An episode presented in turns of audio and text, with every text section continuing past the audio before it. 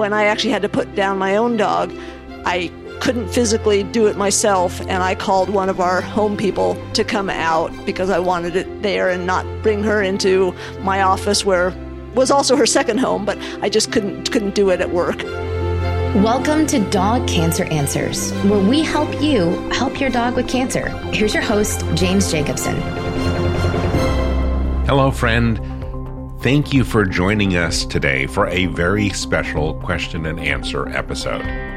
Today, Dr. Nancy Reese joins us to answer a listener question about euthanasia, which is probably the very saddest topic in veterinary medicine. Dr. Nancy? we have a question about something that, oh, too many of our listeners have had to deal with, which is euthanasia. Let's take a listen to the question and uh, get your thoughts on the other side. Hi, my name is Nessa Bakewell. I'm calling from Stratford, Connecticut. Uh, one of the topics I kind of wanted to see if it could be addressed is I had put my dog down back in November after a long battle with cancer. And one of the things I never really knew was what to expect on the day that we had decided to put him down, what to expect during the appointment, kind of how quick it went. And I know that it's something that I kind of walked out of there with regrets that day of not understanding how quick it was going to go. I kind of wished I was able to hold my dog and didn't really know if that was an option, but was afraid to ask. But it, I also didn't realize how quickly the process was going to go. So I just think it would be a really great topic that hasn't been addressed before to just kind of, you know, talk to people about what they can expect and how the procedure typically goes, just because I know for me it's something I have questions about still to this day. Thank you so much.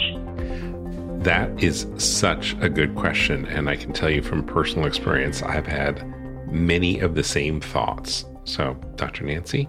So, I think it is a good subject to think about ahead of time, which is sort of morbid because you really don't want to consider that it's something that has to be done. But unfortunately, for a good percentage of owning a dog, I mean, there's a lot of dogs that do end up having to go through that so that we can eliminate the pain and suffering that we don't want them to go through. So it's a tough subject to think about, but a good subject to know what to expect. The process is a little different depending on where you go and sometimes even the relationship that you already have with your vet, whether they know you very well or you're a new client or customer. My favorite ones, if you can use that term, are when I've really known this animal for a long time and you know it's kind of a, a, good closure type of scenario and it's much more emotional but I know what those people might expect, or we've been through it before together. So it makes the process a little different than a brand new person that we have to sit down and talk about what's going to happen during the procedure. Most of the time, the guardian will go in with their animal and there'll be some kind of check in procedure with the front office, and they'll talk about the unfortunately the financial portion of it, but also what to do with the remains afterwards. And it's something you want to think about because you don't want to be on the spot at the time. Some places allow home burial, other places that's not legal. But if that's something that you would want, you want to make preparations, bring a blanket or something along those lines. Otherwise, there's cremation services that you can either get the ashes back or not, depending on your preference. Some places are nice enough that they actually have like a little comfort room. So a special room, there's music and soft noises and couches and things that make it a lot more comfortable. Other places, my own clinic included, we just use a, a regular exam room because that's what we have available. But we try to at least keep the environment quiet as possible and not have interruptions and things during the process most of the time, unless the animal is severely ill or in so much pain that you really want to get it done quickly, most of the time they're given some version of a sedative. And that'll be sometimes a combination of a pain medication and sedative together so that the animal can be super relaxed and feeling comfortable when the final injection is given. The disadvantage is that in some animals, some of the sedatives sting a little bit. So there can be a little bit of pain and a little cry.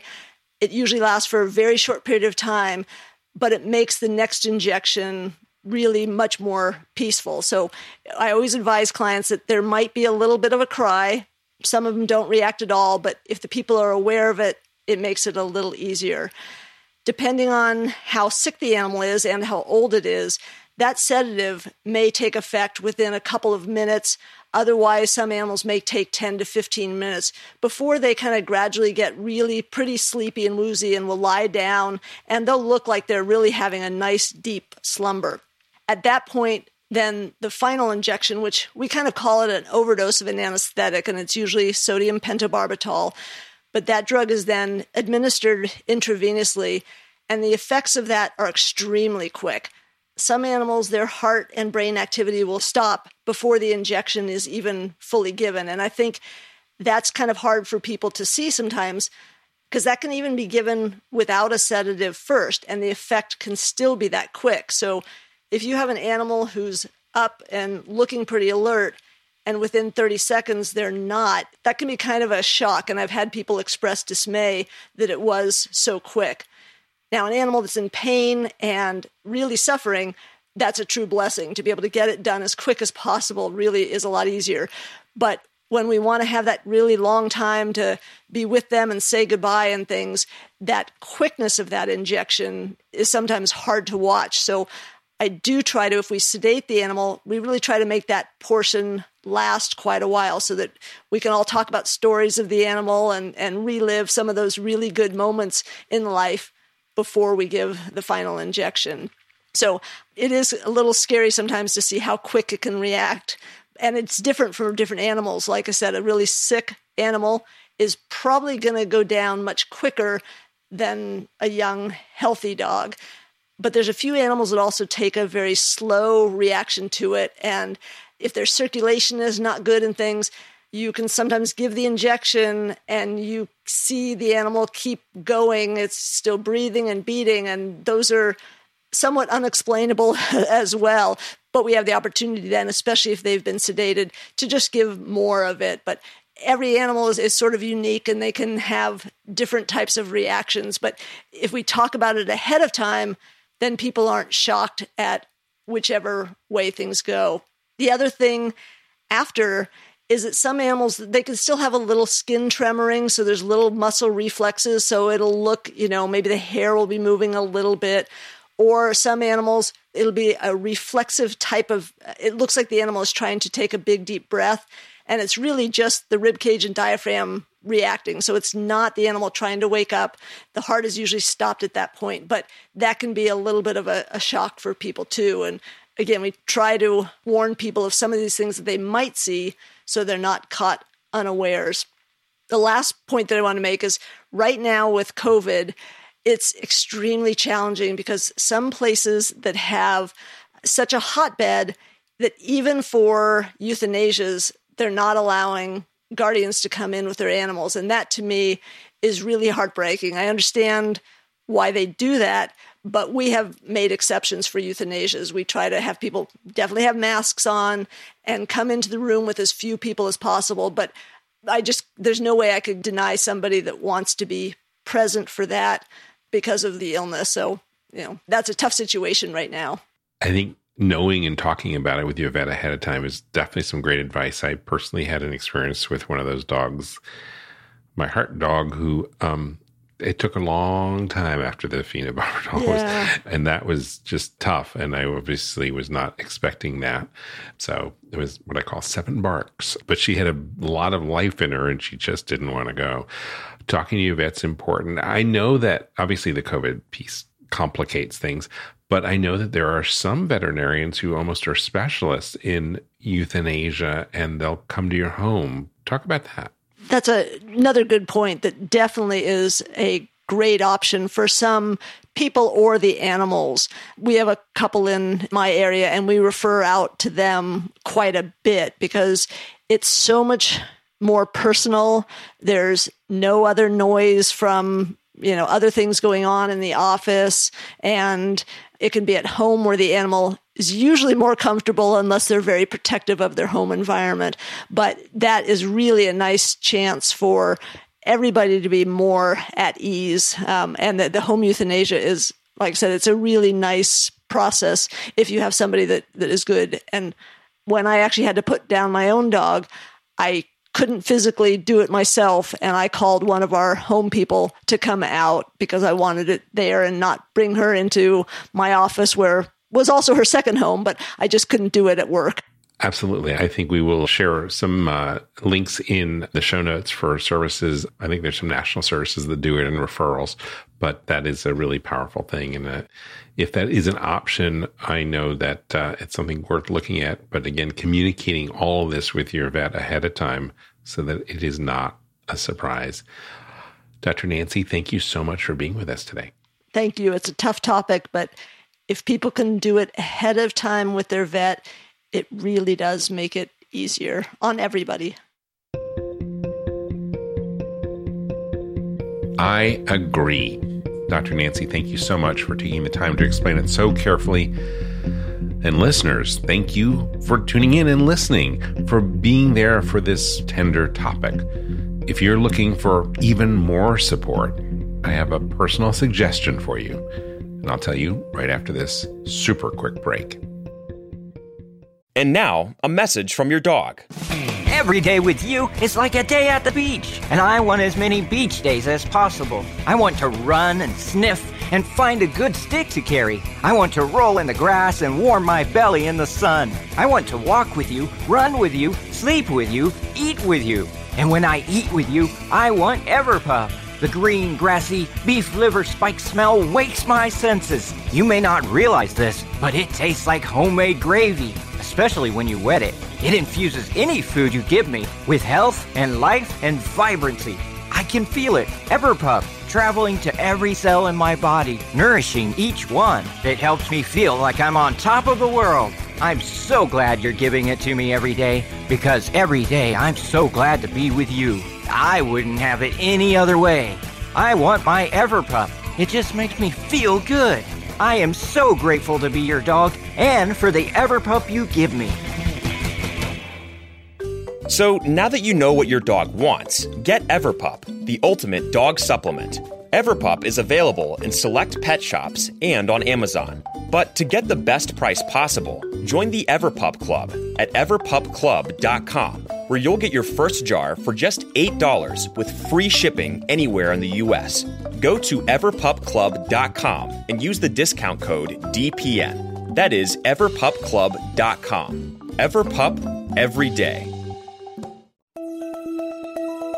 If your dog has cancer, you need to get a copy of the best selling animal health book, The Dog Cancer Survival Guide. Because no matter what you've heard, there are always steps that you can take to help your dog fight and maybe even beat cancer. At nearly 500 pages, this comprehensive guide is your complete reference for practical, evidence based strategies that can optimize the life quality and longevity of your dog. It's written by two of the most respected names in dog cancer full spectrum veterinarian Demian Dressler and veterinary oncologist Susan Ettinger. With the Dog Cancer Survival Guide, you'll learn everything that you need to know about conventional treatments, surgery, chemotherapy, and radiation, including how to reduce their side effects. You'll also discover the most effective non conventional options, including nutraceuticals and supplements and diet, as well as mind body medicine. What I love most about this book, which I've used with my own dog Kanga when she was diagnosed with cancer, is how to analyze the options and develop a specific plan for your own dog based on your dog's type of cancer and your dog's age, your financial budget, as well as your personality. You can get the Dog Cancer Survival Guide wherever books are sold, but if you get it direct from the publisher, you will save 10% when you use the offer code, especially for listeners of this podcast.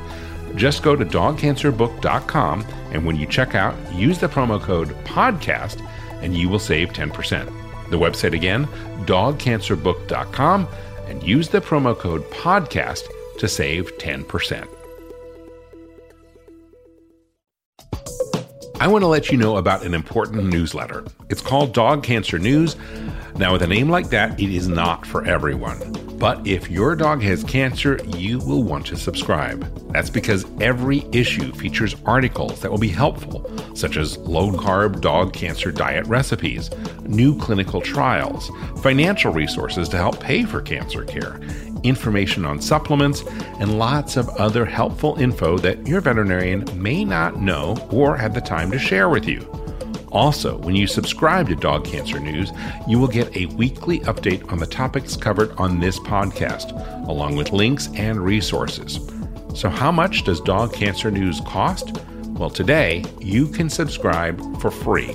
It's our gift. For a limited time, you can get a full year's subscription for free, no strings attached.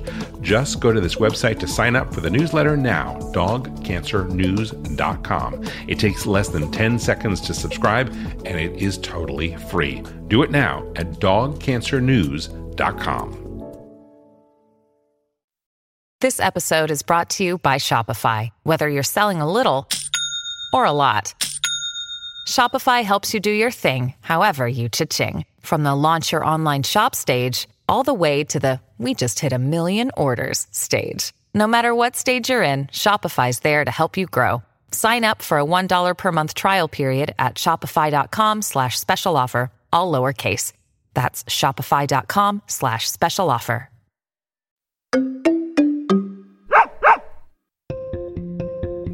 We are back. I want to share with you something special that's near and dear to my heart.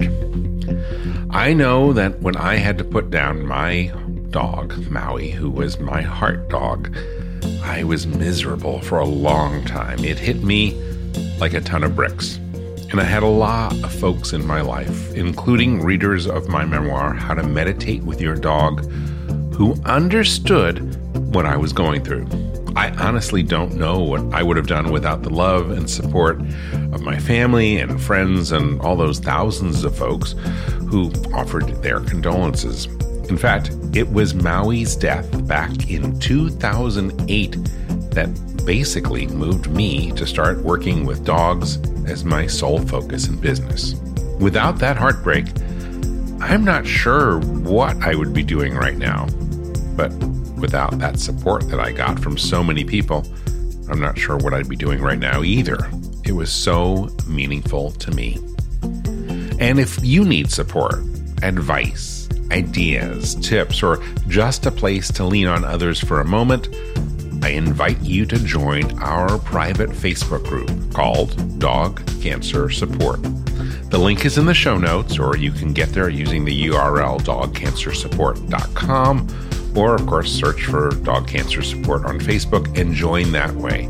The group is filled with thousands of loving, compassionate people who understand how important dogs are to some of us. It's non judgmental and supportive and kind. And of course, because it's on Facebook, it is free to join. Again, the link is in the show notes for this episode, which you can also find in your podcast app or on our website, which is dogcanceranswers.com. Now, on dogcanceranswers.com, you will also be able to find our entire back catalog of episodes, which covers as many topics as we can think of.